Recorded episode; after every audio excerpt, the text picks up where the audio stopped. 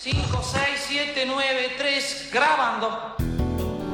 Esto es Espinetamente, un podcast dedicado a celebrar la música de Luis Alberto Spinetta. La idea es conversar en cada capítulo con personas que comparten con nosotros el placer de escucharlo y con aquellos que lo han acompañado en sus diferentes proyectos.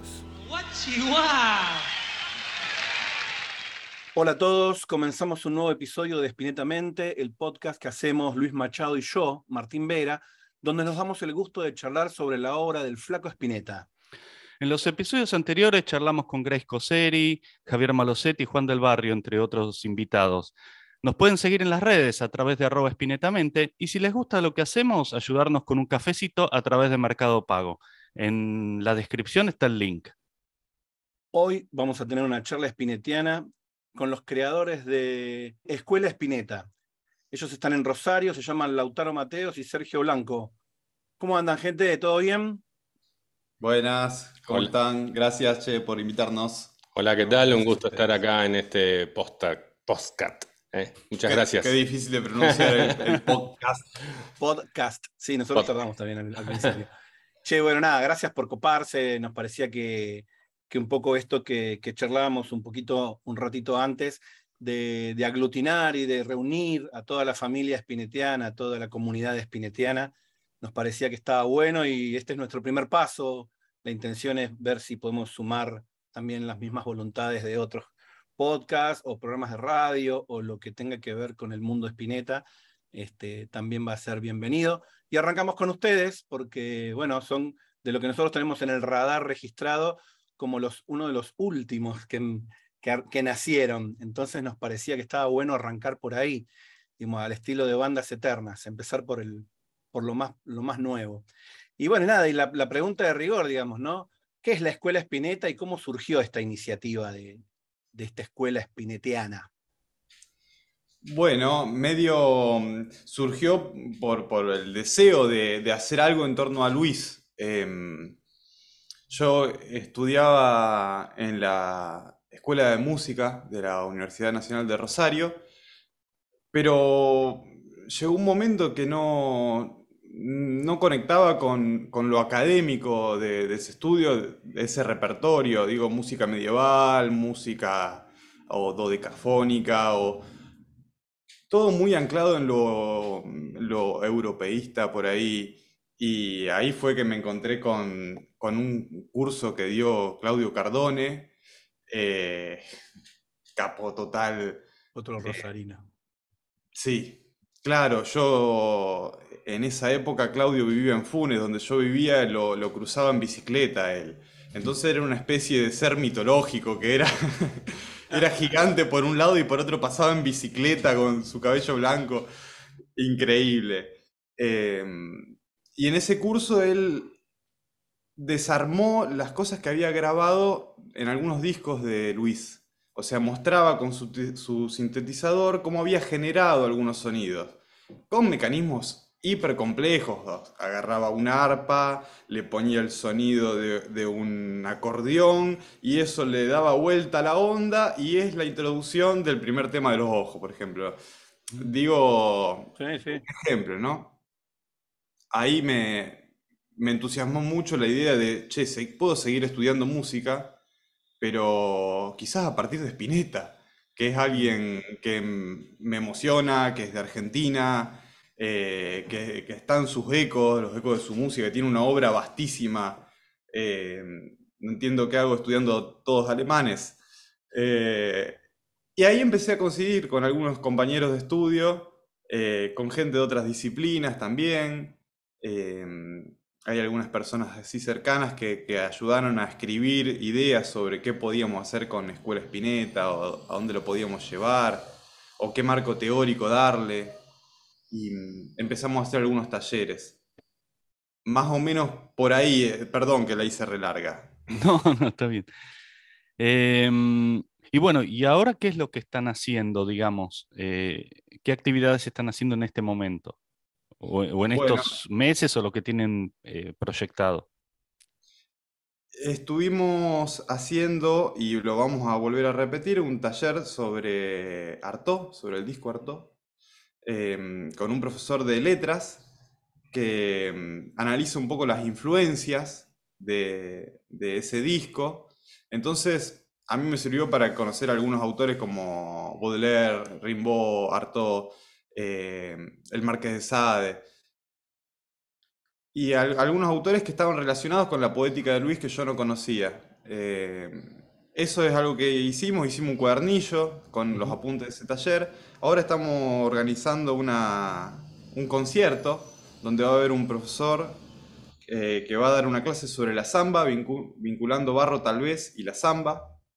Eh, y además algunas propuestas musicales de músicos interpretando canciones de Luis, a veces reversionándolas, tratando de que no sean las más conocidas.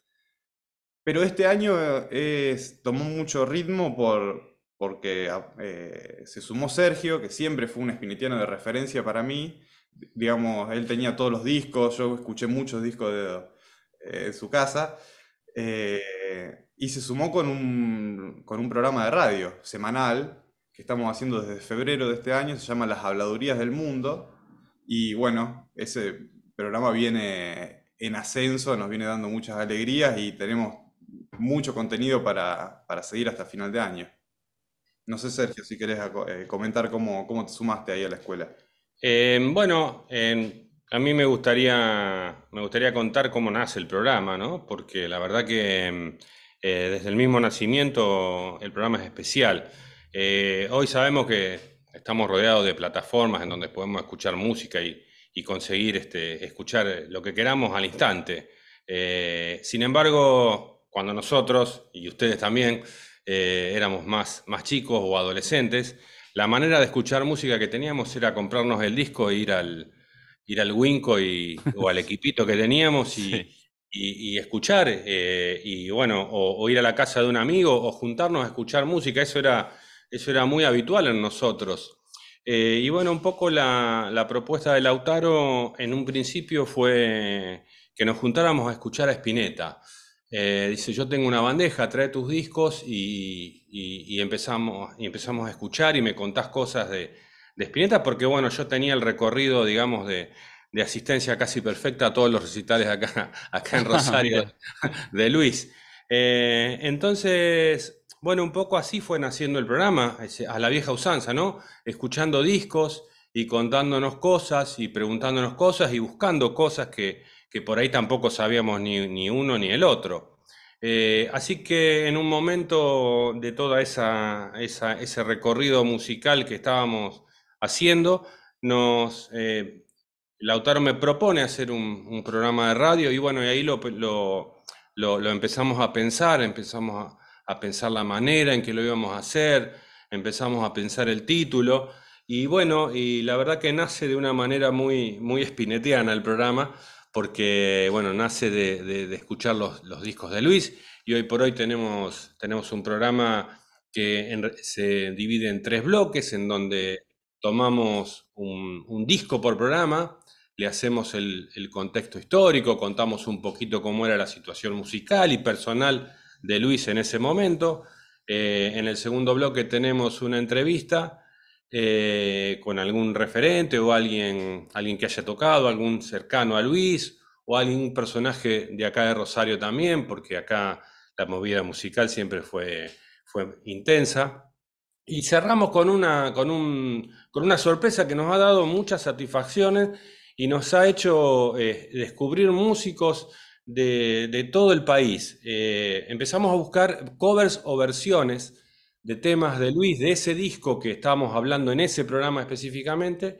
Y bueno, nos hemos encontrado con músicos de San Juan, de Salta, de Córdoba, eh, bueno, de Buenos Aires, de todos lados y con una predisposición bárbara, porque incluso hasta hemos llegado a entrevistar a algunos. Así que bueno, esa fue eh, una de las satisfacciones que nos dio y nos está dando el programa. Eh, un poquito esa es la, historia de las habladurías del mundo. Mm. Eh, los, escuchaba, los escuchaba hablar del proyecto y de todo, y me entró como la curiosidad de cómo fue aquella primera, es una pregunta que hacemos en el podcast a, todos los invitados, y es, ¿cómo fue ese, ese primer contacto de cada uno de ustedes con la música del flaco? Viste que te cae como un aerolito del cielo y te cambia la vida para siempre y uno no puede olvidarse de ese momento basal de, una, de la vida de uno, ¿no? Eh, ¿Se acuerdan cómo fue que llegó a sus manos por primera vez esa canción o ese disco del flaco?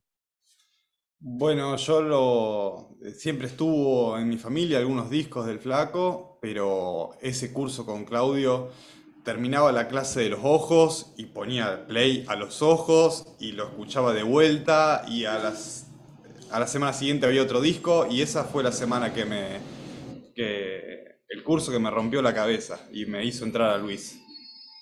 Eh, bueno, en, mi caso eh, la cuestión fue más más generacional, ¿no? Em, eh, para poner en contexto, la guerra de Malvinas en el año 82 da, una explosión al, rock nacional porque en las, en las radios se, ponía eh, solo música eh, en castellano y bueno, ahí toma como que tiene un renacer ese rock nacional que la venía peleando en, en, los 70 y en los 60 también. Eh, y, bueno, eh, Luis en ese momento eh, ya tenía Kamikaze, pero bueno, yo entro, yo tenía 14 años en ese momento, yo entro con, el primer disco que me compro, que es Mondo di Cromo. ese es el, primer disco que tengo, que por supuesto aún lo tengo, y de ahí em, me hace ir hacia atrás y bueno, y por supuesto eh, hacia adelante, ¿no? Em, fue... Eh, es un disco muy especial ese, ¿no? Porque tiene tres temas mm, instrumentales, no no es muy común. Eh, sin embargo, bueno, em, fue a partir de ese disco donde, donde yo entro y, bueno, y, bucear hacia atrás fue fue un, fue un descubrimiento porque después eh, me fui a, Invisible eh, y bueno, fui llegué a Pescado y, bueno, dije, wow, acá, acá estoy, estoy bien parado. Así que, así que bueno, a partir de ahí fue, fue un camino paralelo, digamos, de, mi gusto musical y la, y la carrera de, Luis hasta, hasta el último momento, siempre. Claro, sí. Vos sabés que en lo personal Em, yo, eh, bueno, en ese momento sonaba, en la radio sonaba mucho No te alejes tanto de mí, supongo cuando vos compraste Mondo di Cromo. Sonaba muchísimo, hasta sonaba, ¿será que la canción llegó hasta el sol? Yo me acuerdo que estaba, yo sabía que me iba a comprar un disco de Spinetta, pero no sabía cuál, y estaba entre Mondo di Cromo y Bajo Belgrano, que salieron más o menos juntos. Así que en ese momento me decidí por Bajo Belgrano. Eh, que fue mi click, digamos, ¿no? En tu caso fue con Mondo de Cromo, pero digo, me, imagino que por ahí estamos el mismo, casi al mismo tiempo yendo a buscar, y seguro que vos también te planteaste, che, ¿qué, me compro? ¿Uno de Spinetta Jade o uno de Mondo de Cromo? Eh, fue, fue una cuestión de comprarse el que estaba sonando en la radio, justamente, como vos decís, ¿no? Entonces fui a comprar eso, pero sin embargo eh, me acuerdo que yo iba, iba a los bailes, por ejemplo, acá en. Eh, no, me olvido más, lo tengo ahora, tengo la imagen presente. Eh, en el club universitario se hacían bailes como así para, para los chicos y, me acuerdo cuando terminaba el baile se prendían las luces, ¿no? Y ahí el DJ, que, que no sé quién habrá sido, pero puso Maribel se durmió. ¿Viste? Como para, y, era todo como diciendo, wow, digo, yo estoy acá, las luces prendidas, lleno de pibes de que tenemos 14, 15 años y está sonando Maribel se durmió. ¿Entendés? O sea, bueno, fue muy fuerte y bueno, me, entró por todos lados, obviamente. Así claro, que, sí, sí. Así que como vos decís, mismo año, un disco u otro, bueno. Sí, eh, compré el que sonaba en la radio. Sospecho que ese día al, al DJ lo echaron, ¿no? Porque Me quiero imaginar, ¿no? Es que, es que en ese momento Maribel se durmió, sonaba en la radio también. Sí. Y sonaba Mapa de tu amor, me acuerdo. Eh, sonaba mucho Spinetta en, la radio. En las radios donde pasaban rock, ¿no? Obviamente. Eh, pero eh, me acuerdo que sí, que, que, era Mapa de tu amor, era un hit.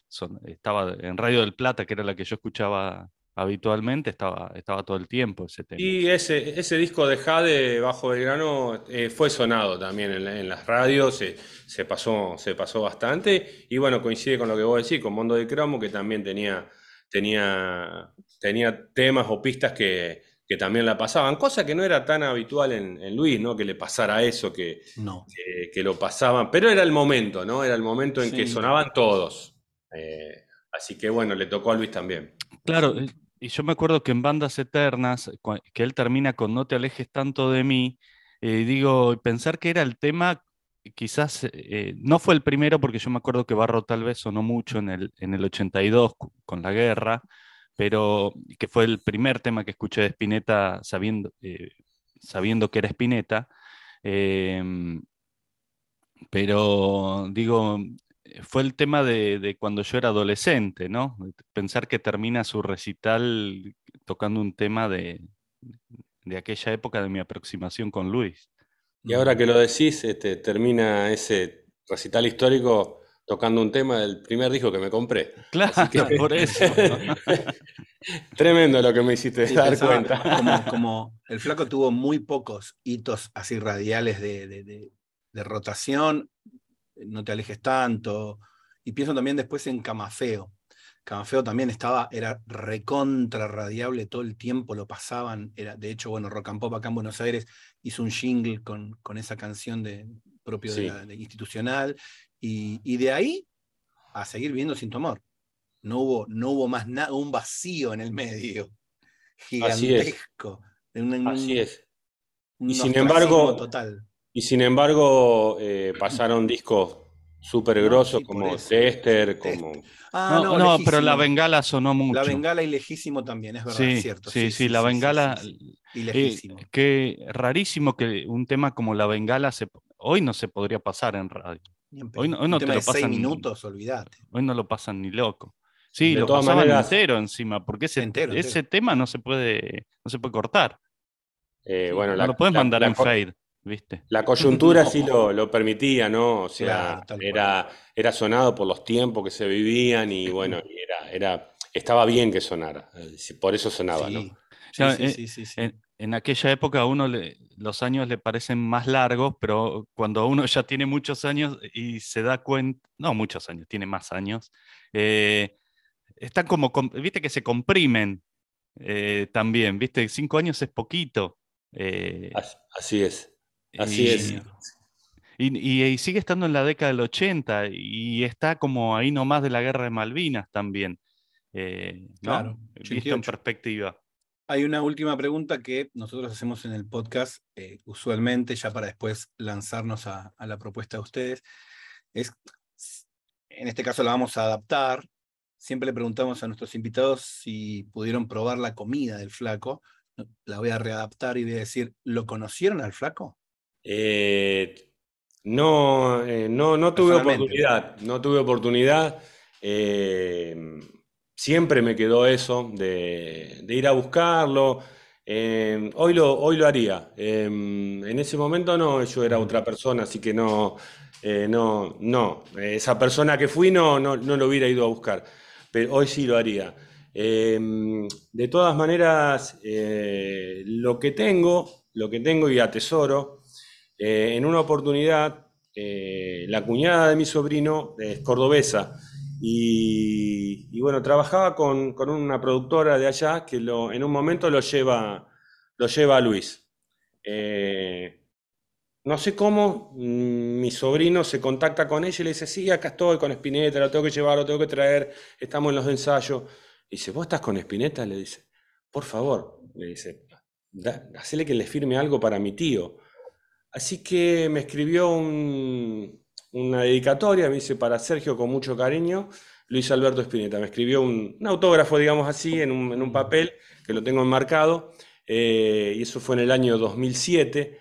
Eh, así que fue, fue lo más cerca que llegué, digamos, eh, a Luis, y tengo de su puño y letra una, dedicatoria con su firma hacia mí personalmente, así que estoy súper agradecido a, a Esilda que hizo que hizo esa, esa gestión.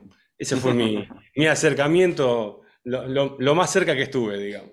Sí, yo estar cerca de Sergio es lo más cerca que yo estuve. estar cerca del papelito firmado es lo más cerca. Es lo más cerca que estuve del blanco. ¿Y de recitales? Eso iba a decir. Sí, no, recitales.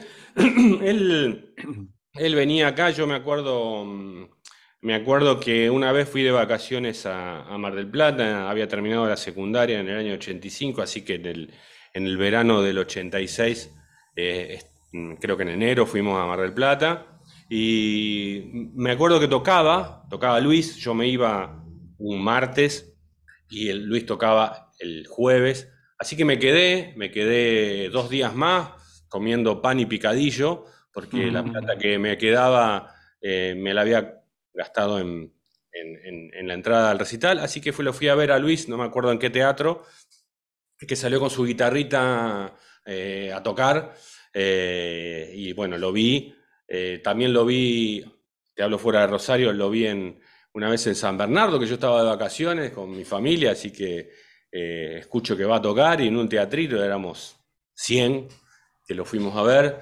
Eh, y bueno, y ahí, ahí estaba Luis tocando con su banda. Esto habrá sido en el año 94, 95. Eh, y bueno, acá cuando venía Rosario siempre. Eh, lo he visto gratis, incluso acá en Rosario, ha tocado en, la Plaza San Martín, enfrente de la gobernación. Ha tocado en, gratis en, una noche divina que vino con, con Cardone, creo que en el año 2008.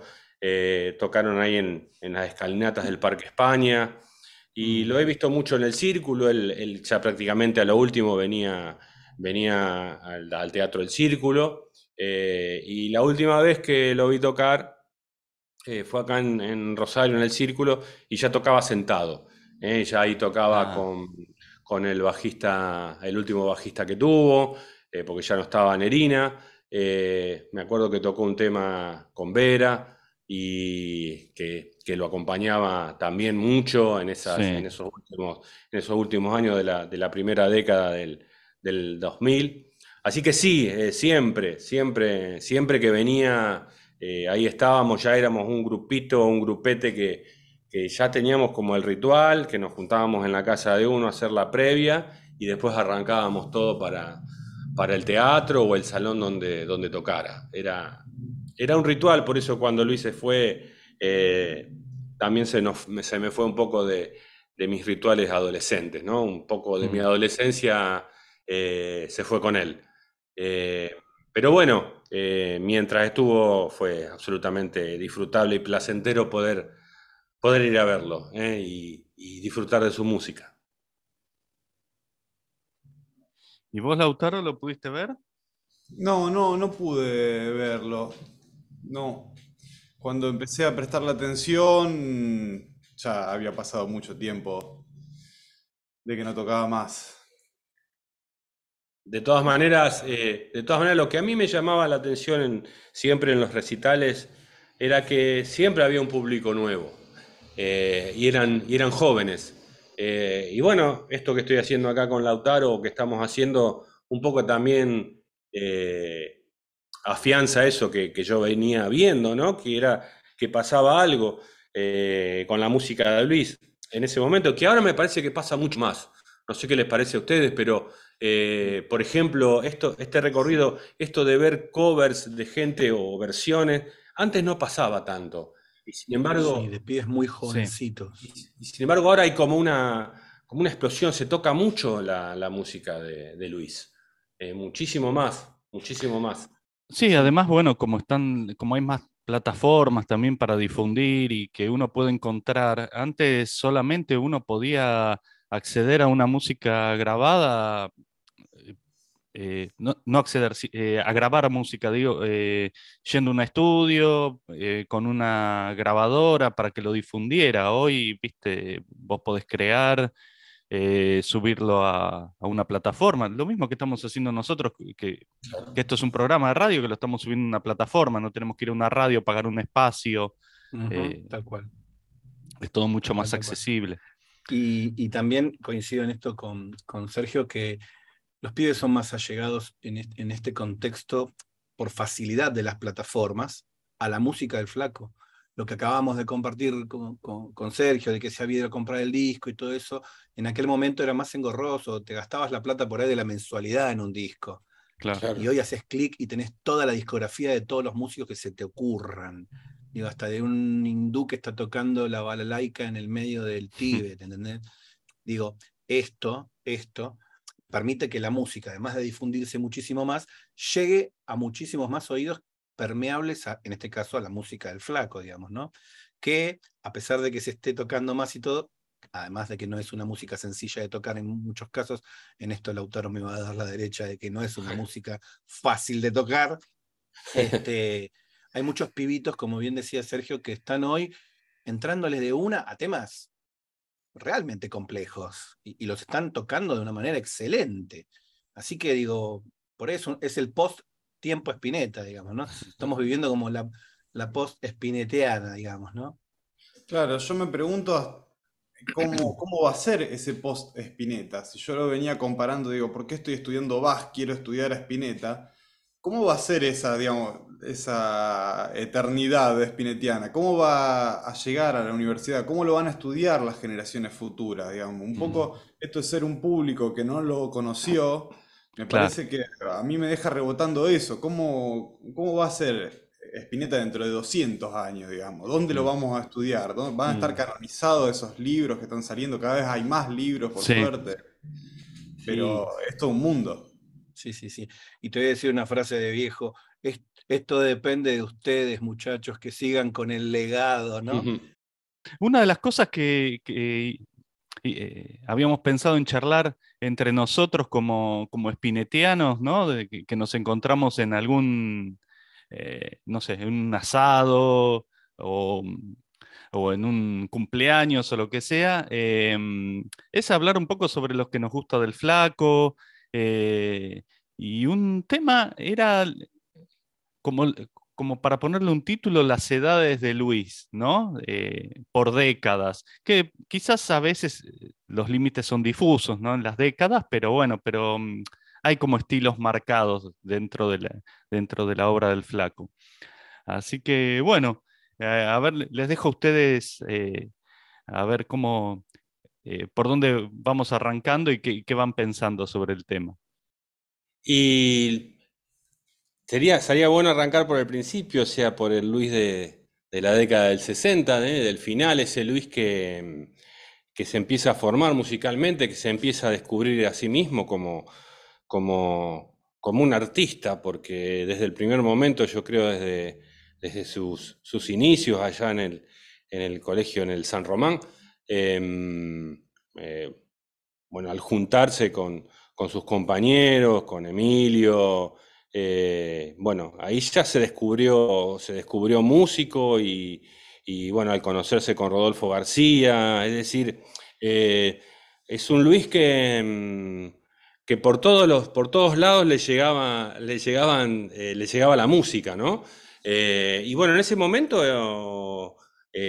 hablando de la música en general, de lo, que era el nacimiento del, rock nacional, eh, la movida que había acá en Argentina eh, era la más, la más potente a nivel latinoamericano, ¿no? Mm, eh, con los gatos, bueno, ahí recalando, recalando en Buenos Aires y, bueno, llenando este, de recitales toda, toda la provincia. Y bueno, ese Luis, ese Luis este, eh, es el que, el que forma Almendra, ¿no? Eh, un Luis, este, un, Luis adolescente, digamos, me parece a mí, musicalmente, no sé cómo, cómo, lo ven ustedes. Un Luis sub-20. Un Luis sub-20. Sí. Sub -20 que, un Luis sub-20. Que, que, hacía sus primeras, sus primeras armas ahí, sus, primeras, sus primeros palotes como, líder, como líder de, una agrupación y que además, eh, yo no sé si musicalmente era, era adolescente, digo, era un, era un pibito que tenía muy claro qué es lo que quería y qué es lo que no quería. Él tenía muy claro eso, algo muy atípico en aquel momento, donde eh, él, él, se ha encargado de diferenciar, tipo, estábamos nosotros y el Club del Clan. Entonces él ya sabía qué es lo que no quería. Y en esa, en esa, en esa dinámica se, posicionó hasta, hasta su muerte, digamos, ¿no? Este, yo creo que, que es un primer momento que va acompañando el signo de los tiempos en todos los sentidos, culturalmente, eh, políticamente, eh, sobre todo eh, en esta conjunción de ida y vuelta a nivel país, a nivel realidad social, era una efervescencia cultural muy grande, muy grande. Había teatros, había el cine, la música, todo era un, un irritaba la conciencia, la estimulaba todo el tiempo, era, era un ejercicio constante que se hacía y en esto el flaco se sentía como pez en el agua, digamos, ¿no? Entonces era como su pecera, su, su lugar, eh, ese contexto. Entonces, claro, se dio la magia, el milagro inaudito de que cuatro pibes de casi la misma edad, con las mismas intenciones en ese mismo barrio, digo, con esa creatividad, se juntaran a tocar, digamos, ¿no? Esto que alguna vez Rodolfo contó, eh, que era una efervescencia de todos los jóvenes del momento, pero que estaban ellos y estábamos nosotros, digamos, ¿no? Sí, este, igual. Y, Dale, sí. Sí, no, y además creo que, además de, esa conjunción, eh, lo que tiene el disco de Almendra, el primer disco, el, del payaso, es que mm, junta un montón de cosas eh, que no estaban presentes en, los discos que ya se venían haciendo de rock nacional, ¿no? De meter un poco de, algún ritmo medio yaceado o de eh, algo más como folclórico, incluso mm, en Laura Bato el tema de las cuerdas, está bien que remite mucho a mm, She's Living Home de, los Beatles, ¿no? Incluso es, prácticamente la misma temática de la... Eh, sí, hay mucha letra, ¿no? Pero eh, había como también como un intento de fusión, ¿no? Ese coro de Si vas a perder tu amor, que ellos dicen que lo tomaron eh, como de la operita de, María de Buenos Aires de Piazzolla. Eh, o sea que era como unas, estaban como pensando una síntesis y también pensaba, ¿no? En lo que decía Martín sobre el tema del liderazgo del flaco, que por ahí, yo no sé si ellos como grupo cuando empezaron tenían claro que era el flaco el, líder o se fue o se fue imponiendo por su propio peso, ¿no? No lo sé, eso, eso es, es, yo creo que es un poco por su propio peso, ¿no? Eh, donde fue donde fue liderando de a poco, de menor a mayor. Eh, es lo, lo, que me parece a mí.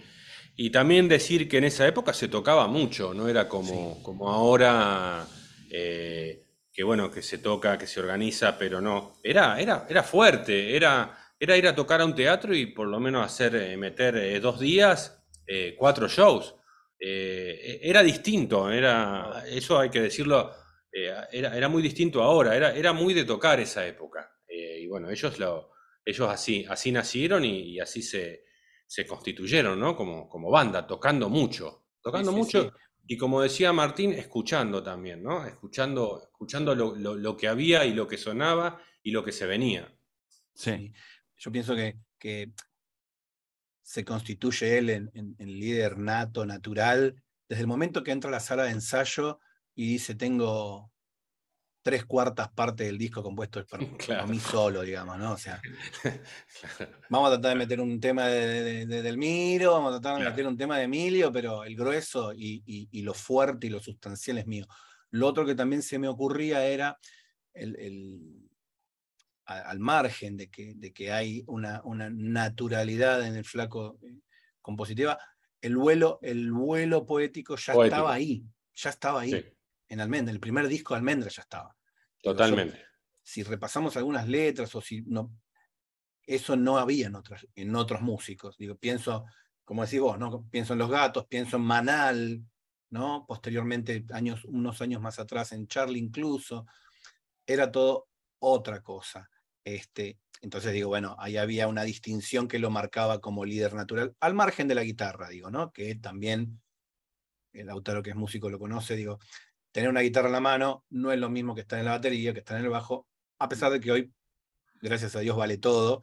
En aquel momento era muy difícil que vos seas líder de una banda tocando la batería, era muy difícil. A Manal solo le había pasado eso, digamos, ¿no? Sí, claro. Este, era muy, y, no había otros, y no había otros. Pero bueno, eh, había una constitución ya nata ahí de, de, Luis que era, era indiscutida, Totalmente de acuerdo, porque eh, en la parte de la letra, en la composición de la letra, este, introduce mucho la metáfora y bueno, eh, lo otro que vos decís era muy literal, digamos, ¿no? O sea, eh, la chica, el rock, este, bueno, el bar, y bueno, pero acá, acá viene, hay un vuelo poético, como vos decís, que, que sí, que se instala en Almendra y, no, y no se va más de Luis, por supuesto, este, hasta, siempre. sí, eh, yo pienso, no sé, hoy todo el día en la ciudad, no sé, pienso en gabinetes espaciales, hermano perro, digo, bueno, hermano perro es desde Miro, pero digo, eh, pienso en gabinetes espaciales y digo, claro, ahí no había un pibe de 19 años, ahí había otra cosa completamente distinta. Era otro juego el que abría Luis en ese momento, en pleno 69, digamos, ¿no? Contextualicemos. Eh, sí, además un pibe que se estaba, se estaba descubriendo a sí mismo, ¿no? Eh, que después entrando en los 70 empieza a experimentar un montón de cosas mm. que lo desembocan en, pescado, ¿no? En, hacer algo eh, mucho más eh, potente eh, desde el sonido, digo, ¿no? Sí, sí. sí. Zeppelin, ¿no? Es, la influencia Zeppelin. Zeppeliniana, incluso hasta también Hendrixiana. Exactamente, pero lo agarra, digamos, y lo lleva a eso, digamos, todo un recorrido previo eh, de descubrimiento de vida, de, manera de vivir, eh, y bueno, desemboca en eso que eh, creo que irremediablemente lo tuvo que hacer de, acuerdo a lo, a lo, vivido por él mismo, ¿no? Sí, sí, sí, sí, sí, que está en, el primer disco que él hace solista, ¿no? Que sale como nombrado como Almendra, que es Spinetalandia, o sea, sale nombrado como Almendra solo, o La búsqueda de la estrella, o, y ahora se conoce como Spinetalandia y sus amigos, ¿no? Que ahí está un poco lo que ya estaba en Almendra, con un poco de sonido de, lo que iba a venir con Pescado, ¿no? Eh, con la guitarra de Papo incluso. Eh, claro y desemboca en pescado, con Desatormentándonos, con ese sonido tan crudo, y después viene el doble, ¿no? De, pescado. Que yo siempre digo que es como, como si tira la caña, eh, eh, agarra la caña de pescar, tira la línea y después va recogiendo, ¿viste? Eh, sería desatormentándonos como que tira la línea lejos y ya con, con, el doble recoge y ya va agarrando parte hay, hay, temas que parecen de almendra, hay temas que parecen de desatormentándonos, y hace como una síntesis, ¿no? Seguro que, que desemboca, digamos, en Artot, que es pescado, pero no es pescado. Claro, también. ¿No es cierto? Y ahí ya eh, le explota otra cosa que va hacia invisible, que es algo eh, como una vuelta de página, ¿no? Lo veo como, em, no sé, como diciendo, bueno, eh, quiero ir por, eh, esto ya está, ya lo hice, ahora quiero ir acá, quiero, quiero buscar, quiero experimentar eh, nuevos sonidos, quiero bucear en la música. Eso para mí es, es invisible, no sé cómo lo ven ustedes a invisible, como la llegada de la invisible, cómo, cómo busca los, los músicos, ¿no? se los va a buscar a... Se los roba. A, Papo. Digámoslo con todas las letras. Digámoslo. Y encima eh, para hacer algo totalmente distinto. Eso, eso. Para hacer algo completamente distinto. Así es. Yo acá voy a meter mi bocadillo, inevitable, no puedo. Llegando a este punto, para mí la mejor banda de rock del país, de la historia de este país. Creo que sí. lo dije yo, me hago cargo de lo que eh, El Jardín de los Presentes es para mí el mejor disco de rock nacional, lejos, arriba de Arto, para mí, para mí aclaro que es para mí, obviamente. Este, en el medio no quería dejar de, destacar eh, en esa transición así vertiginosa que hicimos de, Pescado 2, pasar por Artaud y demás. Digo, en el medio, el viaje a Francia, eh, que es un viaje iniciático con Pomo, digo, eso lo, trajo en otro chip, en otro, con otro humor, con otra frecuencia, viendo, bueno, las drogas, cuida bien al niño y demás, ¿no? Este, mm lo, pone en otro lugar de madurez, repito, 23, 24 años. Este, se mandó un viaje de los 19 a los 24 que fue ver, era el tren bala, era el tren bala a, nivel persona, hablo ya, ni siquiera a nivel musical, a nivel persona, el tren bala fue. Eh, sí, es como que vio los límites, ¿no? Eh, Totalmente. Y me parece que ahí es como que, eligió que era lo que no quería también. Exactamente. Por eso es un pibe que a los 24 años, en plena década del 70, Flower Power, Amor Libre, Drogas a full y qué sé yo, que componga, cuida bien al niño, cuida bien su mente, era un nivel de madurez mm. inédito. Sí, él contaba que veía que alrededor, ¿no? Pasaba que que era lo que le pasaba acá, ¿no? Músicos, sí. Y amigos que no eran músicos. Claro. Sí, claro, claro.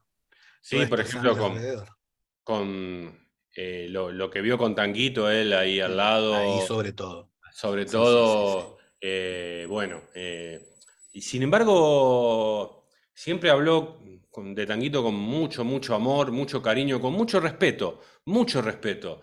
eso es lo que, lo que noté de Luis. Eh, a pesar de que Tanguito prácticamente ya no se quería más, digamos, él mismo, porque tenía un alma autodestructiva muy grande. Sin embargo, sin embargo, Luis siempre fue muy, eh, muy generoso y muy, muy em, contemplativo con él, ¿no? Eh, y bueno, todo eso influye también en esta música que él hace. En los 70 están convulsionados también en, nuestro país, ¿no? O sea, tal cual. Unos 70 eh, eh, picantes. Picantes, muy picantes, de muchas cosas, políticamente muy, muy, muy, muy jodido, eh, sobre todo para, para ese tipo de edad, para estar parado, como vos decías, con 23, 24 años en la década del 70. Era, era peligroso, te diría, ¿no? sí, claro. Era muy peligroso. Sí, bueno. A veces, viste, cuando se habla de grieta ahora, en ese momento e, eran grietas violentas además. Claro. Sí, claro. No eran solamente de, pico, como, esa, eh, como son las grietas de ahora. Claro, claro, claro. Era de picana. Este, claro, sí. yo tengo una pregunta, perdón. Haga, diga, diga, sí, claro. Un poco específica. Eh, en esto que veníamos eh, pensando de Luis como persona, habíamos hablado antes. En toda esta primera etapa me queda claro que Luis con sus compañeros eh, componían la música, componían la letra, dibujaban la tapa de los discos, eh, escribían además eh, folletos o manifiestos. Sí. Pero hay toda una parte además que no me queda claro cómo funcionaba, creo que tiene que ser parte de la época también Em, ¿Cómo se conseguían los conciertos? Una gira. ¿Saben con quién trabajaba? Tenía un manager que organizaba una, una gira. Ellos hacían de manager, prensa. Las notas que salían los diarios, ¿salían los diarios? Claro, eh, eso. nosotros no, claramente no, existía somos todo contemporáneos. Claro. El manager que existía, el flaco lo llegó a tener recién en Jade casi. Eh, era todo a pulmón, los panfletitos los hacía el flaco, de hecho circulan un montón de, panfletos de invisible, de pescado, eran ellos, eran autogestionantes, eran todos autogestionantes y autogestivos. No, no, no había margen de... Eh, eh, pero por lo que decíamos al principio con Sergio, era una experiencia cultural, no una experiencia comercial, ni una experiencia eh, de marketing, por decirlo de alguna manera. Era una experiencia cultural. El flaco no podía, no, no concebía en su cabeza, primero, hago un paréntesis, sos muy generoso, Lautaro, en pensar que en la banda del Flaco Espineta, en cualquiera de las bandas del Flaco Espineta, todos componían, todos pensaban, todos armaban. Yo creo que en Almendra algo de eso había. En Almendra sí. Eh, creo que fue el único. Para acá no. de los era Él, sí, sí, sí. No digo imponiendo, pero era tan arrasadora el, el, vuelo, la creatividad y la, y la, propuesta tan, tan a contrapelo de todo, que calculo yo, no sé, pienso en Machi, pienso en Pomo, pienso, no sé, eh, en Bueno, ya eh, Spinetta Jade era Spinetta Jade, ya eso ya te lo marca de una, pero digo, pienso en Invisible o pienso en Pescado. A Bocón tanto a Bocón como a Black, no se les iba a ocurrir decirle, no, no, no, no hagamos iniciado del alba, no hagamos eh, aguas claras de Olimpo, hagamos, no, no se me ocurre que pudiera pasar esto, por eso entiendo tu generosidad en tratar de involucrarlos a todos adentro del proyecto, pero yo creo que no. Que lo que pasaba era precisamente esto, el flaco venía y digo, tengo 30 temas, que queden 10, que queden 12. Claro. Sí, sí, organicé una gira por la costa. Exactamente. vamos, los paso a buscar. No, no, ni siquiera organicé. Mañana nos vamos a Treleu. Esa onda era. sí, claro. Sí, eso es lo que más o menos pasaba. Pero sí, salvo Almendra, que ahí coincido con Luis, eh, Almendra era así. Una especie más. Se planteó así y después, bueno, obviamente. o lo que hoy se conoce como un colectivo cultural, una cosa así. Sí, sí porque los temas de Invisible se firman como Invisible en los primeros discos, pero eran todos temas del flaco, ¿no? Eso lo dice Machi, ¿no? Era, Dice, Luis era muy generoso en poner Invisible, pero eran los temas de él. Sí. para mí, para mí Almendra se armó, es una banda que se armó. Exacto. Y todo el resto de las bandas las armó Luis. Claro. esa es la gran eh, diferencia. Esa es la diferencia. Ahí está la diferencia entre Almendra y lo, y lo demás. Exacto, al punto de ponerle Espineta, Espineta Jade a la una de ellas, digamos, O sea, esto queda bien claro que soy yo. Eh, como si hiciera falta, digamos, ¿no? Por otra parte. Sí, pero también eh, ahí, eh, por ejemplo, en Bajo Belgrano aparecen temas compuestos con Sujatovich, ¿no? Es verdad, sí. que es interesante esa, esa parte, ¿no? Porque él era muy generoso a la hora de, de, de nutrirse de sus músicos, de, de, sacar lo mejor de cada... Bueno, Malosetti nos lo dijo a nosotros en el, en el capítulo de él.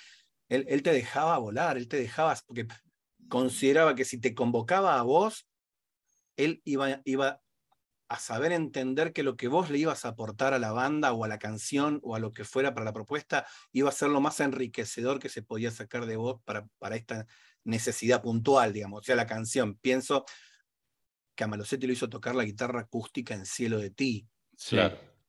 Sí, no, pero yo voy, por ejemplo, eh, no sé, está bien, eh, voy a decir cosas puntuales que no se pueden llevar a casos generales porque no, no pasó en todas las bandas, pero por ejemplo, eh, Vida Siempre es un tema de, musicalmente, es de, la música es de Sujatovich y la letra es de Spinetta, que, que, es, que se ve que, mm, que con en algunos casos eh, habría un poco, ¿no? sí, em, bueno, eh, ping pong en el mismo disco, ¿no? Sí, sí, sí. El sí, espacio que, le da Franova ahí es único.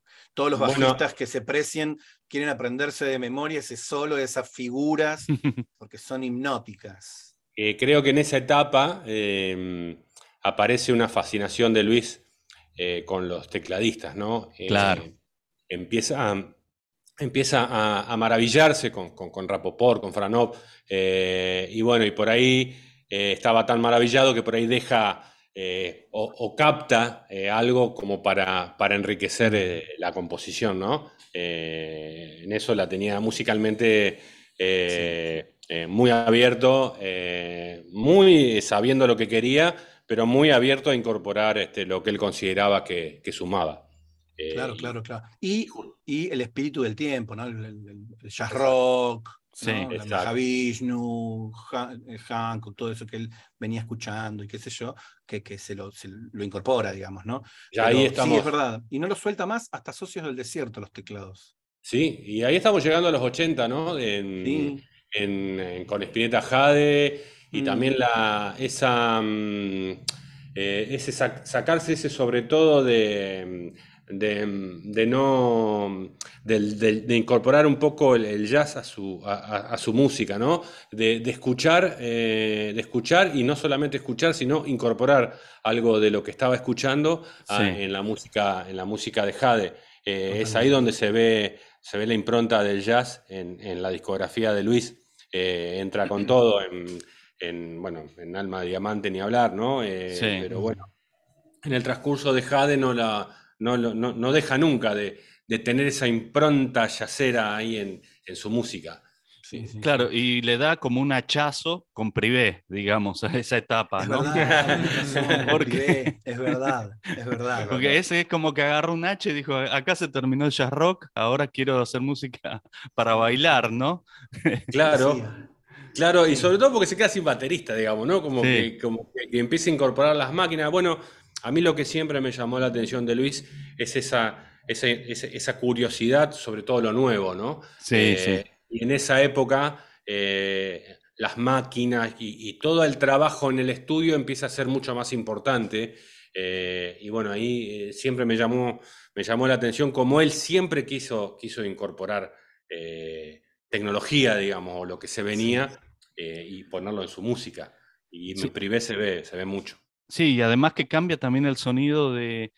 Porque el mono Fontana está en, la, en el último Jade, digamos, Eso iba a pero, decir. eh, pero es como que está tocando todavía en la fase jazz rock, ¿no? Y en privé ya empieza a tocar como todo eso que ya conocimos hasta el final de la, de la- de- de la tesitura de los teclados en la obra del flaco, ¿no? Como más Sí. eh, ambiental, Sí, el, mon- el mono como raros. referencia Sí, ahí fundamentalísima de, de- de los teclados en la obra de Spinetta.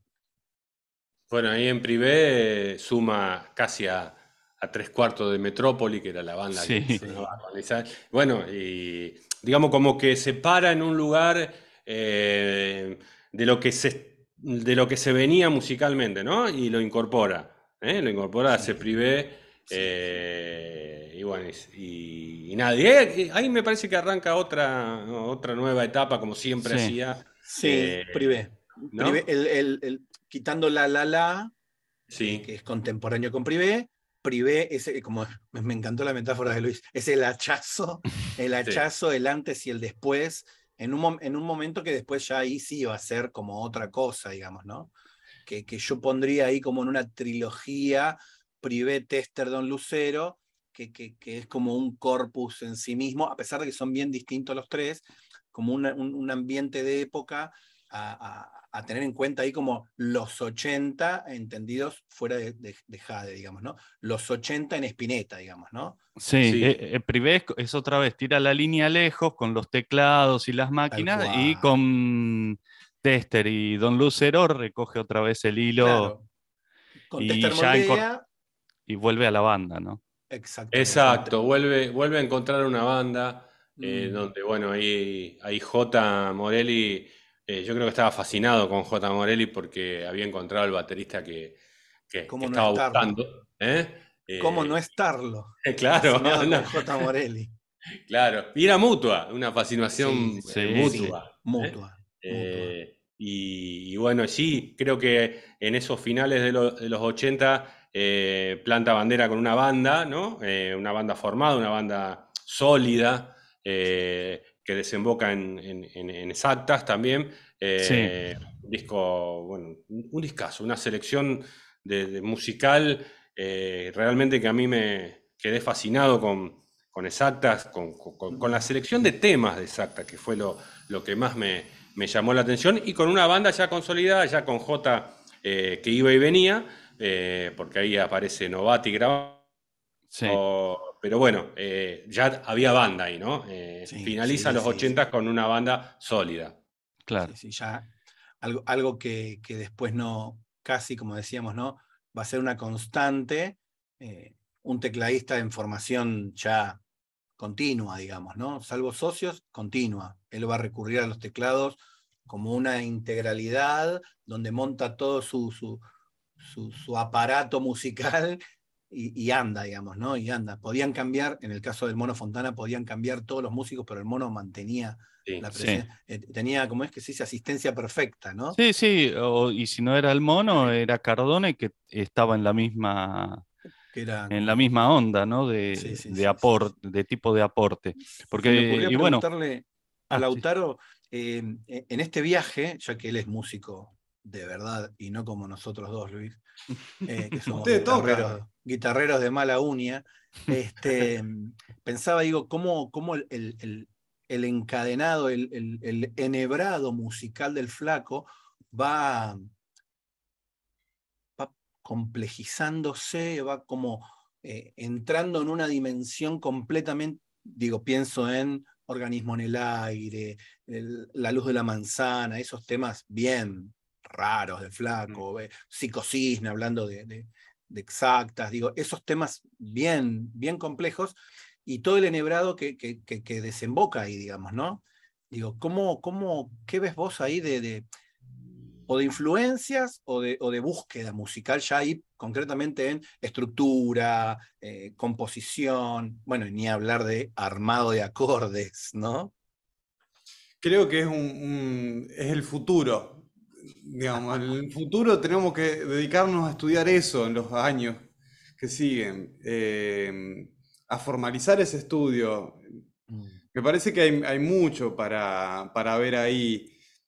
Eh, no me gustaría hacer algo, un análisis apresurado, pero mm, ya Invisible era muy complejo, ¿no? Desde lo formal, desde las, partes del tema, las duraciones, los ritmos.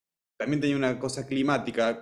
me parece que la aparición de los sintetizadores vuelve todo más cinematográfico, como más climático, como me genera más imágenes. Em, esa, esa imagen me viene de, la aparición de los teclados. Eh, después desemboca en, en, el disco que hace la banda de sonido de Fuego Gris, ¿no? Em, algo de eso climático.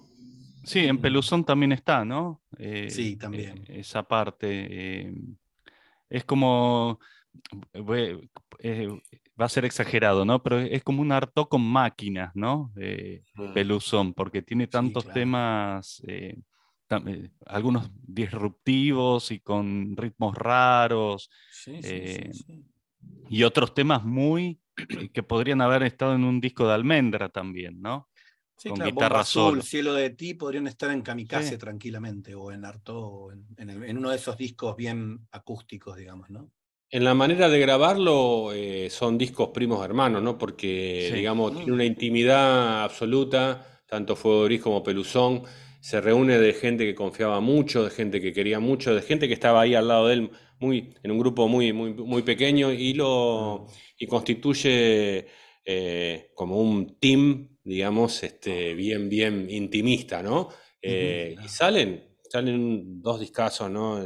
Que, que que acompañan la, avenida de los noventas y sus tumultuosos este, aspectos económicos y políticos también, ¿no? Porque hay que señalarlo también, era muy difícil los principios de los 90 económicamente, él ya había, ya había, ya tenía su estudio, eh, lo, tenía, lo tenía que trabajar, este, había que laburar para que el estudio se, pudiera mantener. Y bueno, este, le encuentra la manera a través de estos dos discos eh, de, bueno, de, un poco laburar y, hacer cosas y que, y que todo, a pesar de todo, siga, siga, siga caminando, ¿no?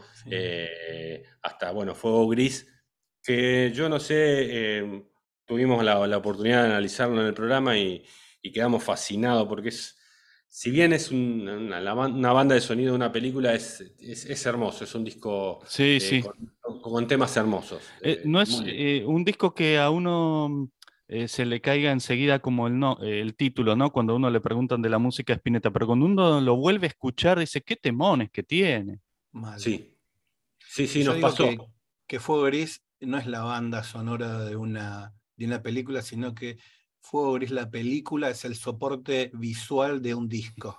Totalmente, totalmente. Eh, nosotros lo, mm, eh, cuando hicimos el, comentario del, disco de Fuego Gris, vimos la película, porque dijimos, tenemos que ver la película, ¿no? Y, bueno, fue como, como que se completó el disco, ¿no? Como un mm. poco dice, dice Martín. Eh, nada, ahí, cierra todo. ¿eh? Ahí cierra mucho más, no cierra todo, cierra mucho más. Y sí, temas hermosos, discos hermosos, para el final de una etapa, digamos, solista y de un silencio que va a venir un poquito eh, por su pelea con, las discográficas en los mm. mediados de los 90, ¿no? Claro, sí, sí, que arma a los socios y sale con ese power trío, ¿no? Martín, perdón Sí. que no te contesté la, la pregunta bien, pero me parece que da para escribir un libro. Digamos, tendría que escribirlo, ¿viste? Bueno, adelante, Para caballero. Claro, Caballero, acá ahí ya que tenés va a una tener, idea. va a tener dos compradores seguros. Llámenos de vuelta el año que viene. Claro. este, no, a, a ver, eh, estamos en Fuego Gris eh, y pensaba, digo, otro hachazo viene, ¿no? Claro, con los socios. Sí, ahora, sí. ahora sí viene otro hachazo, ¿eh? Mamita. Yo tengo dos recuerdos de esa época. La primera, yo, por una cuestión personal, vuelvo de España. Yo viví en España dos años, pero vuelvo de España con una sed de Spinetta que no les puedo contar. Una sed Con una verdadera. sed, estaba sediento mal de verlo, de saber de él, de todo.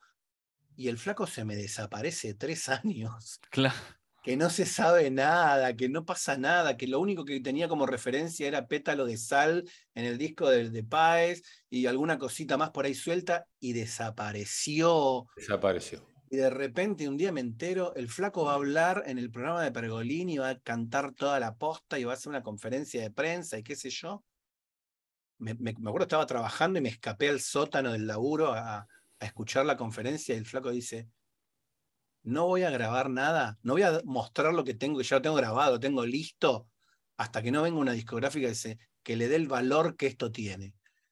Yo dije, ¿ves? Yo necesitaba esto, decía. Yo quería estos valores de nuevo para mi vida. Este, y, y tengo otro recuerdo que es el de Luis y yo viendo la primera presentación en vivo del Flaco de este disco, de estos temas, en el, ¿te acordás, Luis? En el velódromo. Claro, sí, sí, sí, sí. Este, que yo me acuerdo, hacía un frío y estábamos ahí parados estoicamente. Y era verano. Sí, pero claro, era muy descampado el lugar. Sí, sí, sí. Y De esos días de verano que con- refresca la noche.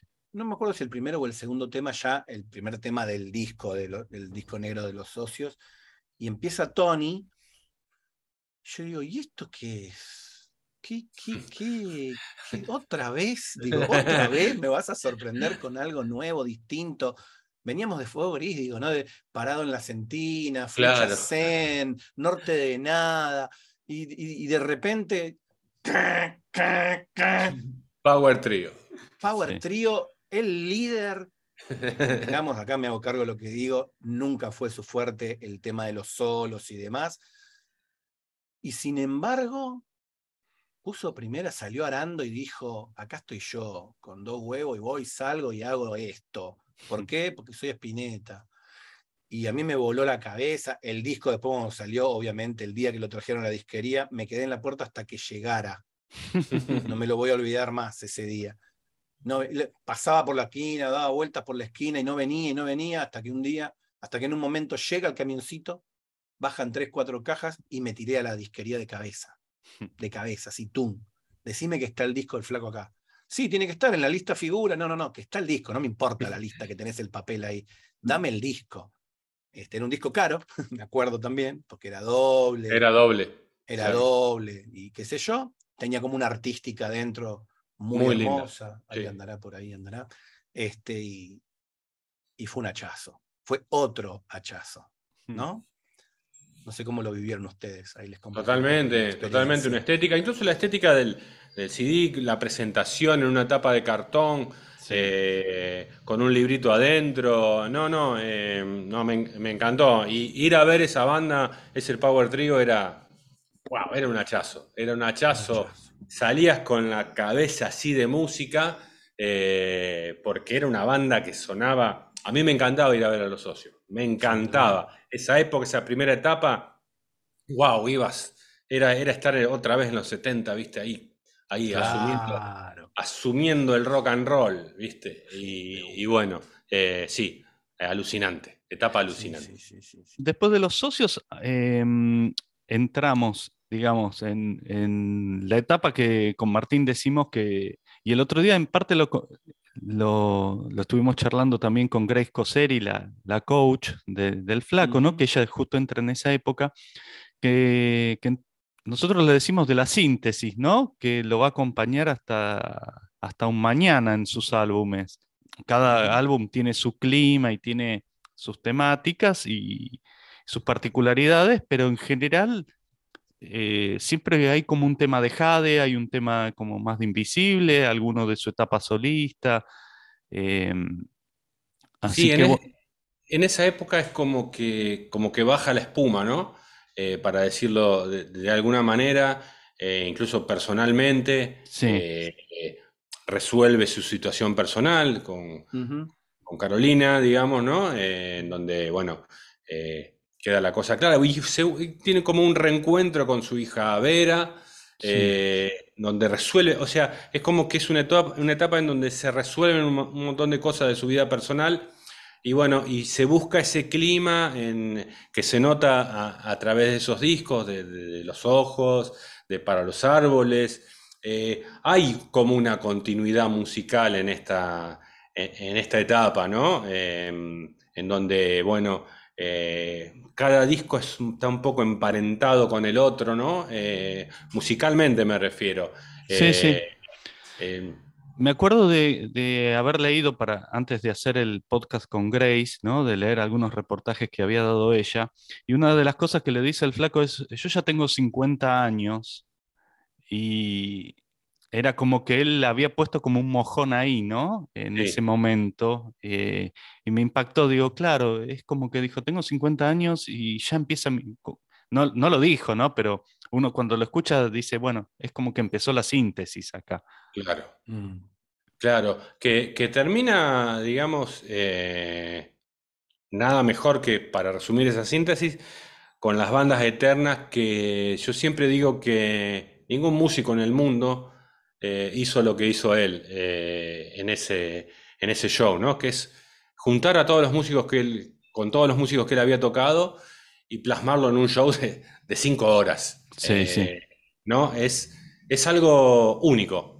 Y a cada, a cada quien que, que, que- que pude charlar, lo, lo hice con Claudio Cardone, le preguntamos lo que lo- cómo vivió eso, cómo, qué le pareció, y realmente es.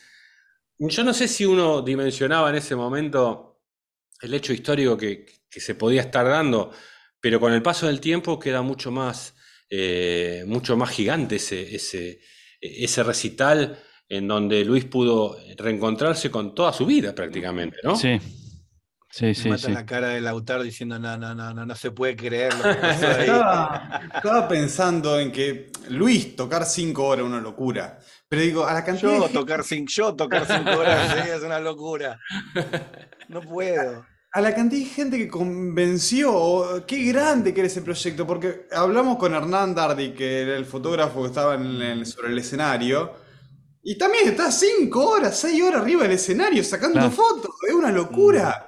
Sí. Es una locura. Eh, sonidistas, iluminadores, ni hablar de. qué- digo, qué despliegue de producción tan inmenso. Es Sí. inmensa la cantidad de gente que trabajó ahí. Y encima que todos los músicos, eh, la cantidad de músicos que quisieron estar eh, no y, no pudieron, ¿no? Porque incluso una mega estrella como era Gustavo Cerati en ese momento, estaba esperando que lo llamen y él suspendía, y de hecho lo hizo, suspendía hizo. cualquier show eh, por estar en ese acontecimiento, ¿no? Eh, Y los músicos llorando, ¿viste? Escuchaba Sí. la entrevista con Juan del Barrio que le hicieron que eso, terminó de tocar y se largó a llorar. Y, y Cerati cuenta lo mismo, me parece. Yo ya estoy. Claro. Cerati a- arriba del escenario dijo, yo sí, si había un estoy. sueño cumplido es este. Es este, ya estoy, ya estoy. O sea, es, es- era, era tocar el cielo, era, era el Olimpo de las posibilidades de un músico que creció escuchando al, flaco. Pe- Pensaba, y vuelvo un poquito más atrás, eh, esa, esa- eh, y volviendo a lo que decía Sergio, son discos muy parecidos, eh, incluso estéticamente, eh, compositivamente y demás. Podría ser un disco quíntuple tranquilamente, porque son tan amigos, son tan, tan vecinos que, que- que podrían ser un todo, digamos, un box set. Con, con- imagínate un box set con esos discos, me vuelvo loco. me vuelvo loco. Este, llega a salir ese disco, tenés que embargar el sueldo. No, y hasta se Em, podrían hacer, mira, lo que estoy pensando y que por ahí este es- podría ser un ejercicio o para nosotros o para los oyentes que, que por ahí pueden colaborar, de hacer como playlist de las distintas de distintas temáticas que unen en esos discos, ¿no? No sé, temas que se parecen entre sí de esos discos. Tal cual. Eh, Yo pensaba que un hilo común eh, en la historia personal de Luis es que es el tiempo de los afectos. Sí, Él va a volver a reencontrarse con Rodolfo en Estrelicia, soluciona el tema, el tema eh, eh, más eh, afectivo con, con Carlina, eh, el reencuentro con Vera, el reencuentro con Charlie. A partir de, este, de, este, de estos momentos vuelven a sumarse tanto uno con el otro y el otro con, con este, a, a- a- a subir en colaboraciones en vivo, este, que venían medio hacía bastante que no hacían, desde, desde el episodio de Rezo por Vos que no se juntaban, como el tiempo de los afectos, ¿no? de retomar la afectividad. Y las letras vuelven a los afectos, ¿no? Vuelven Sí. al amor ya más poético, vuelven a la cosa más, más eh, emocional, por decirlo de alguna manera. Y es un, como bien decía Luis recién, son los 50, ¿no? son los 50. 50 en un hombre con ya 40 discos editados, con un background que le da suficientes excusas para retirarse y nos sorprende hasta, hasta el, por lo menos hasta el año 2010, bueno, 2008, que es un mañana, nos sorprende con una- un, un- un tema que, que te mata y te pulveriza eh, en cada disco, por lo menos, mínimamente, ¿no? Eh, eh, a nivel emocional, digo, ¿no? Sí, incluso, bueno, ahora cuando se editó Ya no mires atrás, decimos, es "Mi- otro vos capítulo". fijate, ¿no? Eh, los Sí. temas que seguía haciendo en esa época, Sí. que no eran temas que, que quedaron descartados de algo, ¿no? Se podrían haber editado perfectamente en cualquiera de esos discos. en esos discos. Y de hecho algunos capaz que, que pertenecían, digo, yo en Iris, de- de los amigos, noto alguna cosa que podría haber estado en, los, un mañana o, o- incluso en Pan.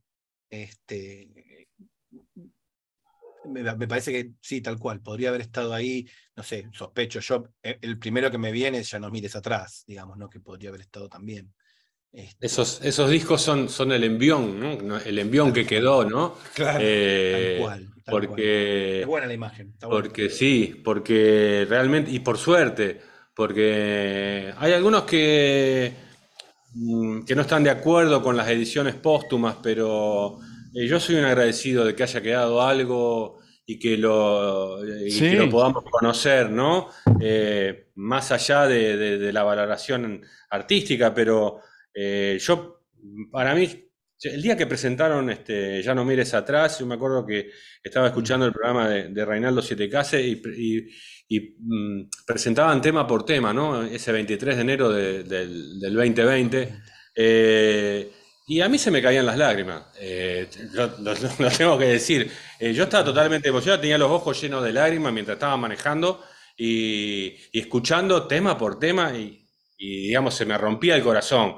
Eh, Y Mm. así mismo, y así mismo me ponía muy contento por, por poder escucharlo otra vez a Luis, vez. con algo nuevo, Sí. eh, para mí sobre todo, y para todos los, los- que nos gusta su música. No, además, eh, en estas reediciones, no reediciones, sino eh, en estas Rescates. ediciones, Mm. aparece gente que estuvo con Luis, o sea, no, no es que lo agarró un pasante de, Claro. de un estudio de grabación y, Tal y- cual. y tal lo. Sí, y lo Marianito, sino que la gente, López, claro, Tal cual, eh, tal cual. incluso, no sé, creo que el mono también El toca. mono, sí, eh, Cardone también. En, Por eso. atrás. eh, Lo único raro ahí, eh, eh, digo, póstumo, es eh, de estos, por lo menos para mí, es la presencia de Dani Ferrón. Que hasta el momento, y hasta la publicación del libro de Marchi, no Claro. sabíamos por qué estaba ahí. Bueno, después el tiempo puso todo en su lugar y, qué sé yo, pero digo, eh, eh, fue el primero que, que- que- que- no supimos de dónde venía y que no, formaba parte de la familia Spinetta artística y conocida, digamos, ¿no? Este, pero pienso en esto que decían eh, los dos y digo, me, me- me lleva a pensar en esto, digo, ¿no? ¿Cuánto, cuánto de la obra del flaco en Ya no mires atrás y en todos estos discos que estamos hablando ahora, cuánto hay de toda la obra del flaco ahí, digamos, ¿no? ujú. cómo, cómo, cómo, cómo esa síntesis reunida ahí está explicando toda la obra. Y, y- y siempre yo me hago esta pregunta, y, y, la hacíamos al principio de los primeros capítulos. Si mañana viniera un marciano y, y, tenemos la posibilidad de dialogar con él y le dijéramos, ¿sabes qué disco del flaco tenés que escuchar? Yo le diría, escuchate estos cinco últimos, porque ahí está todo. Es la síntesis de toda una obra conceptual de 50 años de un artista que fue lo más grande de este país y que ahí vas a poder encontrar todo. Y porque además, además, el flaco diría mañana es mejor, es lo último. Sí. ¿No? El flaco anda a escuchar pescado, viste que él, cuando, cuando Gustavo Gauri le dice, no, tenés que poner en exactas, tenés que poner todos los temas de pescado y qué sé yo, le dice, vos pues sos un hippie, le dice. Claro. yo quiero poner psicocisne, que es un tema que es de ahora. o frazada de, cactus. O frazada, de cactus, tal cual. Claro. Y, Ahí está. se pelea con, con, su pasado, digamos, un poco. Sí, sí. Sí, reniega. Reniega. Martín, lo quiere, estaba lo ama, pero no lo toma en cuenta como, como, como su momento, digamos, ¿no? Martín, estaba pensando justo en, eh, cuando dijiste lo de la de, de qué le recomendarías a un marciano y creo que, que, puede ser como de alguna manera el cierre de esta charla espinetiana de preguntarle a Sergio y a Lautaro eh, por separado ¿cuál sería, cuáles serían los discos que les recomendarían a, los a un marciano para decirle esto es Spinetta? Eh, bueno, yo coincido, ¿no? Coincido con, eh, con Martín, digamos, es el, gran resumen, eh, está en la, última, en la última década de Luis. Sin embargo, sin embargo, yo le daría, le daría Artaud, le daría El Jardín de los Presentes, Alma de Diamante y el primero de los socios del desierto. Eso sería. Le digo, anda, escuchando esto, ¿eh? anda escuchando esto y, y, después me decís. Claro. Y después me decís. Claro. escucharlo en el viaje de ida y en el viaje de vuelta y me contás. Claro. Y te aclaro, le digo. millones de años luz y volvete.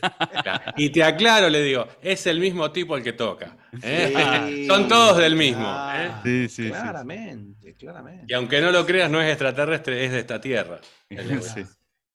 ¿Y vos, Lautaro? Eh, le, doy el, le llenó el culo de eternas. Claro, las bandas eternas. Le doy las bandas Muy eternas. Claro, la, mejor, razón. la mejor síntesis de todas, totalmente. totalmente. Totalmente. Sí, sí, sí, sí, Totalmente. Y agarrar lo que quieras de ahí, ¿no? Después. Claro. Claro, ahí tenemos un ratazo para, para disfrutar. Claro. Sí, si no, también pensaba, me gusta mucho Pan. Eh, me gusta mucho. Pero es una cosa, yo le diría eso. Mira, a mí me encanta este disco, disfrutalo, qué sé yo. Claro. sí, Pero sí, es muy sí. grande la obra, ¿viste? Es difícil elegir, sí. Sí. De todas maneras, la última década es, es, es alucinante. Está Pan, está Para los Árboles, está eh, Silver Sorgo. eh, un Mañana es un discazo, un Mañana Sí, es un discazo. sí, es un discazo. Empieza con ese, con ese instrumental Sí, que es sí, sí. increíble. Así que, así que sí, y si tiene, le diría, y si tenés un poquito de tiempo, escucha toda la discografía, le diría Claro. al extraterrestre. claro. Que te, que te va a Tiempo encantar. debe tener. Claro, claro que sí. Así que bueno, Este, Sergio y Lautaro, eh, les agradecemos mucho eh, habernos acompañado en este episodio charlando, eh, como dice Jorge Casparián, eh, lo más parecido a escuchar la música de Spinetta es hablar sobre la música de Spinetta, ¿no? Así que Así es. Mm. eh, gracias por estar con nosotros y bueno, eh, ¿dónde los pueden seguir a ustedes? Bueno, nos pueden encontrar en, en Instagram y en Facebook como Escuela Espineta. Ahí no- no- nos pueden seguir. Y nos pueden escuchar todos los miércoles a las 20 horas en Planeta Cabezón, es una radio online. Eh, ahí estamos con Sergio en las habladurías del mundo. De 20 a 21 horas, todos los días en, eh, todos los días miércoles en vivo. Y si no, ya queda ahí en la, en la plataforma de YouTube, queda el programa grabado, así que lo pueden buscar y, y verlo. ¿eh? Eh, Directamente bueno, desde Rosario al mundo. Desde, desde Rosario al mundo, sí. Y, y bueno, agradecerle muchísimo por esta convocatoria. La verdad que eh, estamos muy, nos puso muy contentos que nos, que nos llamaran. Ya los veníamos escuchando a ustedes. Y, y bueno, Martín y Luis les, agradezco mucho de parte mía, de parte de, de, Lautaro, porque, bueno, eh, para nosotros eh, nos gusta y es importante que, digamos, eh, poder conversar con, con, la gente de ese universo tan vasto que es, que es el universo de, de Luis, ¿no? Bueno, esta conversación la vamos a subir probablemente al canal de YouTube o al canal de Spotify. Tenemos también desde Escuela Espineta esos canales. No están con información actualizada, pero, pero estamos ahí y en algún momento iremos subiendo más. Ya hay algún contenido ahí. Así que también nos pueden encontrar ahí. Eh, ustedes son Espinetamente, arrancaron eh, en el 2020, ¿no? sí. Creo que fueron referentes eh, totales para mí en esa primera época y nos acompañaron todo el tiempo. Estamos ahí. Qué bueno. Gracias. Pero quieren pasar sus redes también. Sí, nosotros no, nos van a encontrar, todos los oyentes del programa nos van a encontrar como arroba espinetamente en todas las plataformas y redes. Eh, unificamos todo ahí, y, pero en, las plataformas de streaming de, música estamos en todas. Este, como, como espinetamente. Perfecto, recomendadísimo. Bueno, gracias, eh, gracias por, por la invitación. Abrazo grande, Rosarinos, nos estamos viendo. Chao, gracias. Eh. Gracias. Un abrazo grande, gente hermanados en, en Espineta. Cuídense, nos estamos viendo. Esto fue Espinetamente. Espinetamente. Seguimos en plataformas y redes como Espinetamente. Espinetamente.